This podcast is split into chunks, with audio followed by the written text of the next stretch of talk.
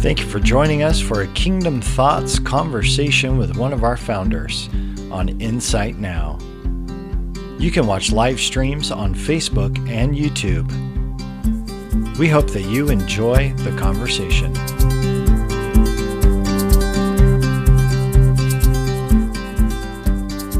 Hello. Welcome to the Insight Now live streams with just me today, Peter.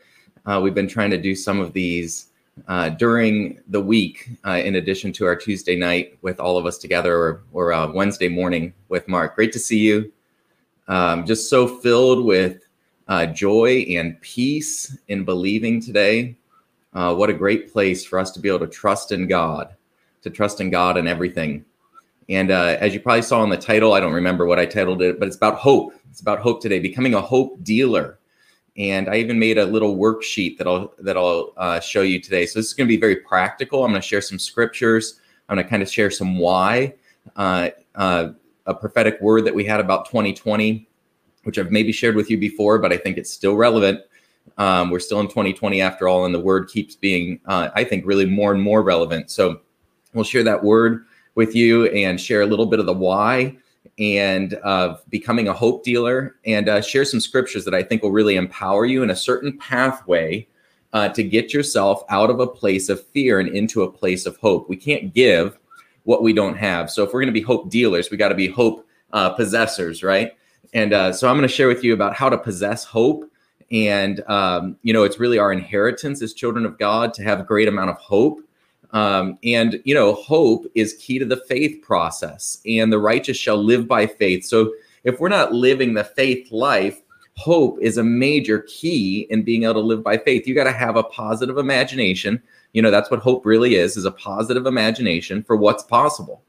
And so often we have a negative imagination. Let me say that again. So often we have a negative imagination of what could be instead of a positive imagination of what's possible. So I'm going to go ahead and dive in here.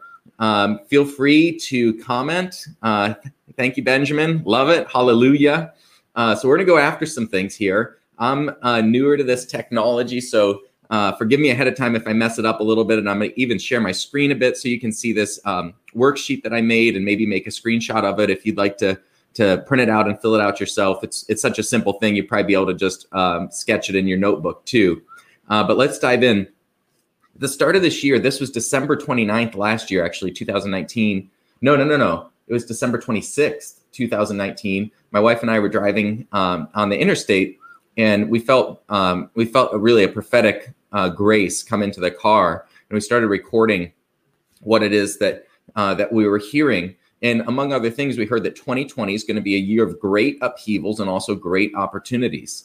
Man, there's been plenty of upheavals this year. Again, we got this in December of 2019, the sense that there were going to be great upheavals. And the Lord said the opportunities are going to be seized. See, every time there's upheavals, there's opportunities. Every time there's upheavals, there's opportunities. Every time there's upheavals, there's opportunities. And the Lord said those opportunities are going to be seized from the place of peace and unhinderable optimism. My wife had woken up that morning with a sense, and I was like, what's this sense that you feel like so strongly? She said, it's unhinderable optimism. Doesn't that sound like hope? And the Lord went on to say, the world is crying out for those that have hope. The world is crying out for those that have hope. And it's the sons of God that are going to seize the day in 2020 and in the coming decade. See, I really think that in order to understand the prophetic words over 2020, you have to understand that many of them have been given about the coming decade. Okay, this is the kicking off point. Do not despise small beginnings. And some of you have gotten discouraged in this year because you say, the Lord said all these things, the kingdom comeback in 2020. And I really believe it's a word for the decade. Okay, so going to seize the day in 2020 and in the coming decade when they administer hope from the place of internal peace. And then finally, that we're actually going to become hope dealers. Man, so good. We're going to become hope dealers, finding ourselves often having to give a reason for the hope that's within us. Have you been found with an unexplainable hope this year? Think about it. Has anybody said, why you got so much hope? Why you got so much hope? Why do you have so much hope? I don't understand it. The circumstances are not right for you to have hope. Think about Jesus crossing over with the disciples in the boat, and the circumstances were not right for him to have peace, but he had it. The circumstances were not right for him to have hope, but he had it. The circumstances were not right for him to have faith, so to speak, but he had it. See, all of this is an inside job. We got to manage our hearts if we're going to live in hope, if we're going to abound in hope. You know, it's the normal Christian life, Romans 15, that we would be filled with all joy and peace in our believing process. We'd be filled with all joy and peace in our believing, and that we would abound in hope by the power of the Holy Spirit. So you can't, hope is not sort of like positive self-talk, as good as that really could be. You know, if someone didn't know God, thinking positive thoughts is a powerful thing. But no, hope is actually a function of the power of the Holy Spirit, who can say, I see heaven's perspective about this situation, and let me give to you what you would not have and what the world would not have apart from you having an abiding relationship with me. We should be hope dealers. We should be hope dealers. I'll come back to 1 Peter in a second. Now, while it is normal for the believer to abound in hope, and that's our inheritance, to be able to abound in hope, it's not normal for the rest of the world to abound in hope. Ephesians 2:12 says this, at that time, speaking of us, so we can relate. I mean, if you got saved and as an adult like me, you can relate. You can relate to being hopeless. You can relate to being despondent. You can relate to being without hope in this world. And at that time, you were without Christ. You were alien from the commonwealth of Israel, and watch this, and strangers from the covenants of promise, having no hope and without God in the world. Having no hope and without God in the world. It should not surprise us that many people find themselves hopeless this year. They find themselves dreading the future this year. God forbid they find themselves depressed, or even suicidal. And, you know, if we don't think that that's going on in our neighborhoods around us, we are short-sighted. When people are without hope, the enemy terrorizes them. Fear has an effect. And we need to be the ones injecting hope out of love. I'm not saying any of this to be heavy. I'm saying this to stir up compassion. We need to be injecting hope into our communities, into our workplaces, into family friends, into our own families. We need to be injecting hope into these places, but how can you give what you don't have? And this is that word about being a hope dealer. 1 Peter 3:15 literally describes it. Sanctify the Lord God in your hearts, and always be ready to give a defense. Give a reason is another translation, to everyone who asks you for a reason for the hope that is within you. And do it in meekness and fear. In other words, we should never gloat that we have hope when others don't have hope. We should just give it. You know what I'm saying? So it's a beautiful thing to have hope for those in need of hope. And, you know, we all need it in the body of Christ. We need to encourage. We need to encourage one another as long as today's called today with hope. So right now, even if you're watching this and you're a person who knows the Lord and you have been filled with hope before, but for some reason this last week or this last day or this last hour, or sometimes this last month, you've been feeling that despair creeping in. You've been feeling a lack of hope, and you might not even know why. Maybe you've even been praying about it. Maybe you've even been reading the word. I want to encourage you and release to you the hope of God this morning. You know, we freely receive, so we freely give. Matthew 10:8 says, freely you've received, freely give. And I say that because this is such a strong principle of ministry, is that if we want to minister effectively, we have to receive fully. We have to receive fully. Religion is trying to give what you've not received as a gift. Amen? 2 Corinthians, Paul says that we are comforted in our tribulation, that we may be able to comfort those who are in any trouble. And how do we comfort them? With the comfort with which we ourselves have been comforted by God. All of religion tries to get you to perform and to give what you've not received. You remember the wicked servant who said to his master in one of Jesus's parables, I knew you were a hard man who gathered where you did not sow. Oh man, that is not true. God does not gather where he has not sown. The Lord spoke to me many years ago and said, Peter, I will always minister more to you than I minister through you. Religion tries to minister more to others than you've received for yourself. The Christian life is the vine life, John 15. We abide in Jesus and we naturally produce fruit. And that fruit is what people freely receive. And it didn't cost us anything other than staying near to God. Now, what I want to switch to, let's see if I can do this technology, is a little worksheet. And this worksheet, you can feel free to take a screenshot of it. And when you take a screenshot of it to fill it out, it's also so simple. You could probably just, like I say, sketch it in your notebook. But I think that you may find this helpful. And, you know, perhaps you'd find it helpful. Perhaps someone else that you know might find it helpful. Maybe someone that you're ministering to. So let me just hide that banner so you can see this.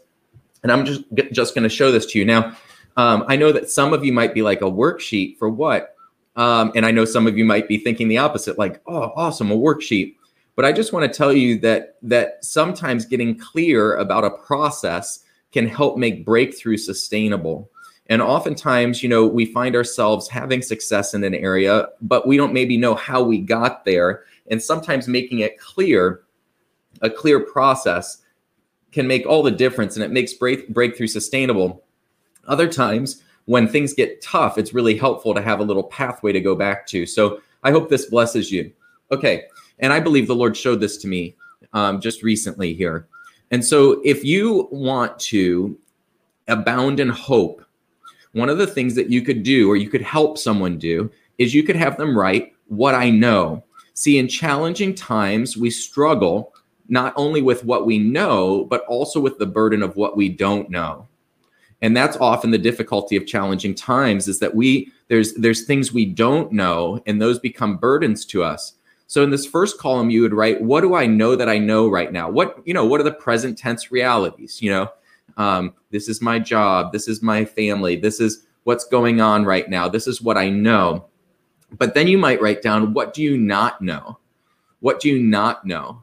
And you're going to find that what you don't know is always going to be about the future. Do you understand me? What you don't know is always going to be about the future. I'm going to help someone out here. Fear is always about the future.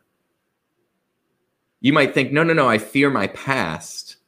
And I'm telling you, no, you're fearing condemnation about your past. And the condemnation that you fear would theoretically happen in the future. You might say, I'm just telling you, fear is always about the future.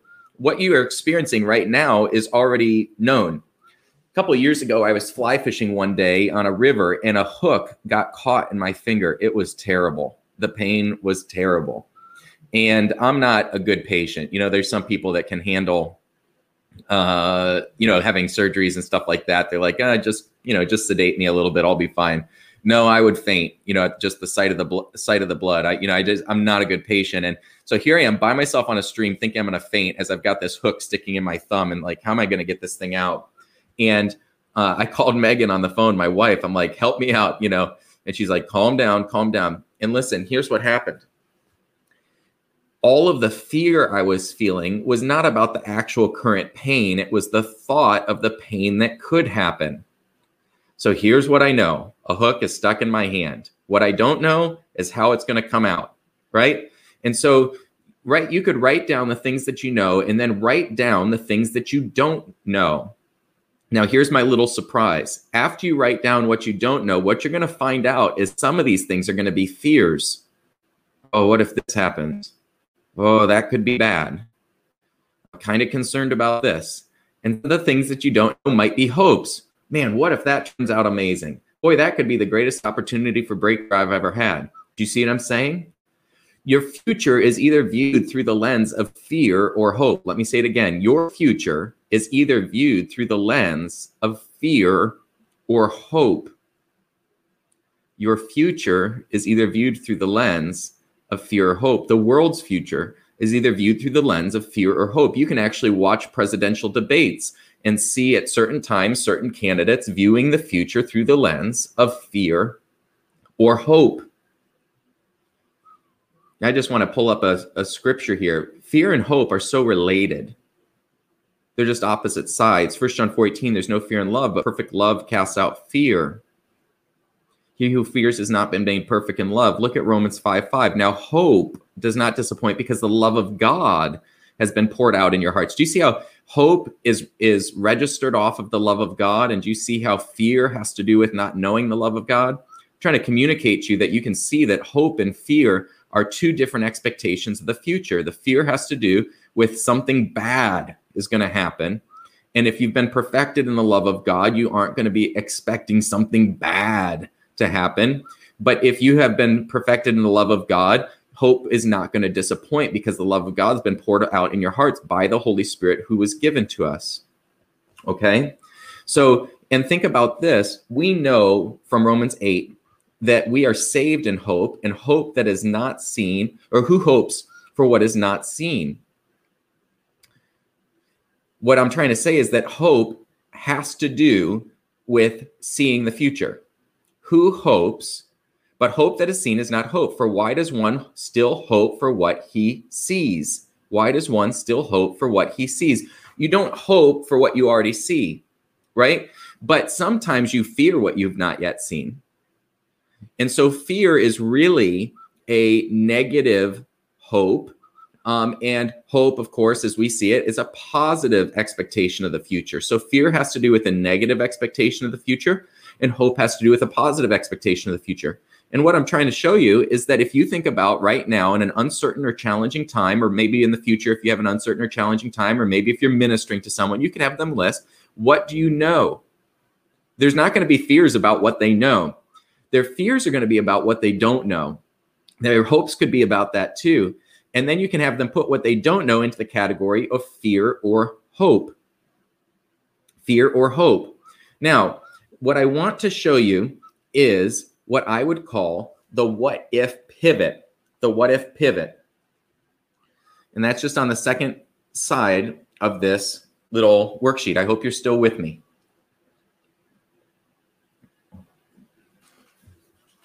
You can take your fears and you can turn them into hopes.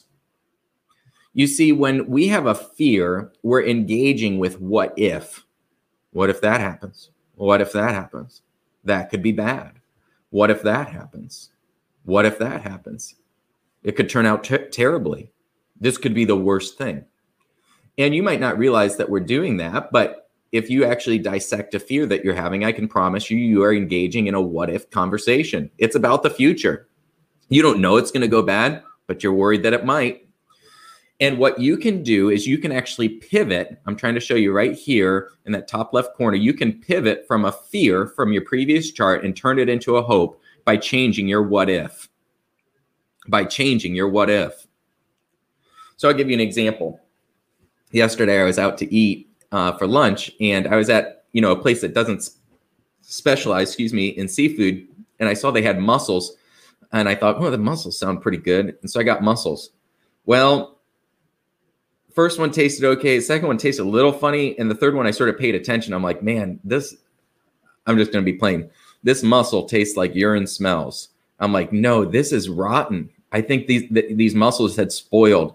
So I kindly sent them back and asked for a new dish, and what can your what if start to do? Oh, I could get sick. What if I get sick? I've gotten sick actually before from seafood at a restaurant a few years ago. And I thought, oh no, what if? And that's a fear. And what I can tell you that I did is I said, wait a second. I don't want to go down that. I'm not going to accept that. I'm not going to accept getting sick. And so I say, what if I wasn't going to get sick? How about not? What if I don't get sick? All I had to do is to change my what if pivot.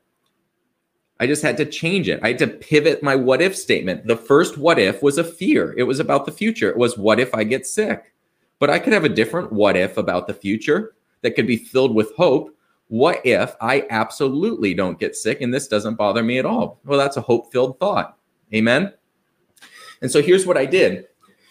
Second column, what's a promise from God, either his written word or a prophecy made concerning you? And I start thinking to myself about Mark chapter 16. And, you can see it in your Bible for yourself. Mark chapter 16 says this. And these signs will follow those who believe. In my name, they will cast out demons. They will speak with new tongues. They will take up serpents. And if they drink anything deadly, it will by no means hurt them. And they will lay hands on the sick and they will recover. Listen, I thought to myself, man, I even got a promise of God for this. If I drink anything deadly, it will by no means hurt them. That doesn't mean go try to drink poison. It just means if you happen to drink something that's not good, you've got a promise from God to stand on. And I said to myself, listen, what if I don't get sick from eating these spoiled seafood? And I said, wait a second, I've got a promise from God. If I eat anything deadly, it will by no means hurt me. It will by no means hurt me. In the name of Jesus Christ of Nazareth, I will not receive sickness from those muscles. I am blessed. My stomach is blessed. I will not get ill. You see, I just did a faith statement. I will not get ill. And so if I can just, scroll back through this with this example, think about this. What I know, well, I ate some bad seafood. What I don't know, what'll happen? Fear would say, what if I get sick? Faith would say, what if this becomes a testimony that I didn't get sick? And so I can change the fear to faith by a pivot of my what if statement. And then I can empower that with the word of God, because remember, we know that faith is the substance. It's the tangibleness of things hoped for. It's the evidence of things not seen. Faith is the substance. So how do you move? You see that faith and hope are related. You got to have hope to go to faith. Hope is the positive imagination. Faith receives it. Hope's the positive imagination and faith receives it. And so what I did is I said, wait a second, what if I don't get sick? That's hope. What's faith? Where's faith come? Faith comes by hearing the word of God, Romans 10:17. So I find the word of God, whether it's a prophecy made concerning me that you can wage the good warfare with, or whether it's the written word. And I say, what's the word of God say? It says, if they drink anything deadly, it will by no means hurt them. And I said, I ate something deadly. It'll by no means hurt me. And I declare, I will not get sick. And now I'm making a faith statement. So what's happened is, again, this worksheet's called Engaging Your What If Pivot, your What If Pivot. And I remember a couple years ago, Dave Cronus talked so much about hope and so beautifully about hope. And he talked about you can lead as a leader from the place of fear, from the place of hope. There's really two realities that we get to operate from. I'm going to stop sharing this here. There's two realities that we get to operate from, either from fear or from hope, either from fear or from hope. When you think about your future, you're either thinking through the lens of fear or hope. It's all a what if. It's a what if. But God knows the plans that he has for you. I'm telling you, God knows the plans that he has for you. He has plans for a future and for a hope. For a future and for a hope.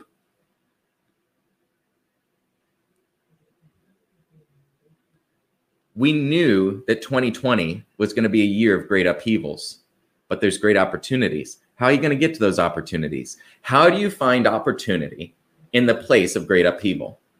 You're going to seize those opportunities from the place of peace and unhinderable optimism. It has to do with hope. I'm telling you, the world around you is crying out for those that have hope. And God's sons are in a covenant where we get hope. Look at this. This is so powerful. 1 Peter 1.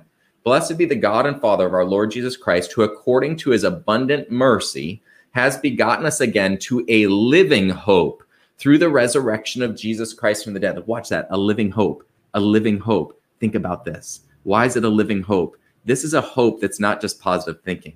This is a hope that stems from your relationship with God. Now, hope does not disappoint because the love of God has been poured out in our hearts by the Holy Spirit who was given to us. The most challenging thing of that worksheet that I'm showing you is the actual what if pivot. You know how you get a what if pivot? You know how you go from a fear to a hope? Get with God. Get with God. Take your fears before God and say, God, what do you see? Show me what you see. Because remember, hope is it's a vision. Who hopes for what he sees already, right? Who hopes for what he sees already? Hope is a positive imagination. How do you get that hope? That hope is coming from God. That hope is coming from God. Get with God. Ask him what he sees. The world around you is crying out for those who have hope. In this decade, the sons of God that have the internal peace of relationship with God are going to be able to administer hope to the world. And the world's actually going to be coming to us as hope dealers. I'm prophesying to you. The world's going to be coming to you as a hope dealer. And you're often going to be finding yourself having to give a reason for the hope that's within you. Here's what I want to encourage you with. If you need hope, if you need to get to this place of being filled with all joy and peace and believing as you abound in hope by the power of the Holy Spirit, know that you have to freely receive that hope in order to give it to someone else. So I'm going to pray for you. Father, I pray an impartation of hope right now. I command every lie that's empowering despair or hopelessness in any area of our lives. See, often you've got hope in 10 areas, but you got despair in 2 areas. You got hope in 13 areas, but in this area over here, you can't get a positive imagination of what's possible. I pray a breaking right now in the name of Jesus of every area of hopelessness in your life. I pray a breaking of every area of hopelessness in your life. I declare that the lies that have empowered hopelessness have to come down. You know, sometimes if you aren't careful, you can actually engage a spirit of fear. Fear can be a spirit. 1 Timothy says, Paul tells Timothy that God's not given you a spirit of fear. Fear can be a spirit. You know how you know when you're engaging with a spirit of fear is when you have one thought that leads to a cascade of fear that literally becomes an oppression over you, like a darkness, a sense of darkness and heaviness over you. And it happens so fast. You're like, how did that happen? That's a spirit of fear. And I'm telling you to kick that spirit of fear out. Do not receive a spirit of fear. You'll start to recognize that the spirit of fear has that characteristic, and the enemy will overplay his hand with you and say, spirit of fear, go in the name of Jesus. You cannot engage with the spirit of fear and come out on the good end of it. You have to just kick it out, right? You can't reason with the spirit of fear. You just have to kick it out. And the spirit of fear causes people to become insane. There's a spirit of fear going about our nation right now and going about the world right now. I'm not saying there's not difficulties, but we're supposed to reason about the difficulties from the place of hope. But the spirit of fear literally causes people to lose their mind. How do I know that? 1 Timothy says, God's not given you a spirit of fear, but of power and of love and of a sound mind. Right? So soundness of mind departs when you start to engage with the spirit of fear. Also, power does too. In the name of Jesus, I pray a breaking of the influence of fear in the lives of everyone who's at the sound of my voice. I pray, Father, a release by your Holy Spirit right now, an infusion of hope into every area of our lives, mine included. And then, Father, I pray an infusion of hope into every area of culture that's surrounded by us. I pray, Father, that we would become the body of Christ, the hope dealers that the world is looking for, and that we would abound in hope in Jesus' name. All right. God bless you. I hope that's a blessing to you. Feel free to rewind the video, take a screenshot of the of that worksheet. If anyone's interested, reach out to me. Maybe I can send you a PDF of the worksheet so it's easier to print.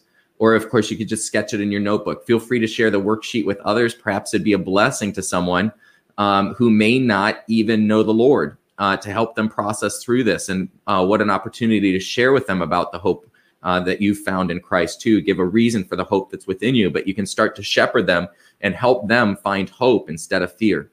So I bless you in Jesus' name. I'm so thankful for you watching. Thank you for joining. I'm thankful for being in fellowship and friendship with you. I pray that this conversation has blessed you. All right. Talk to you soon.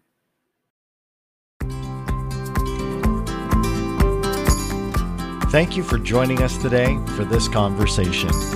You can follow us, like, subscribe, and share out any of these episodes on Facebook, YouTube, and anywhere you listen to podcasts. For more information about us, you can go to insightnow.co. Have a great day.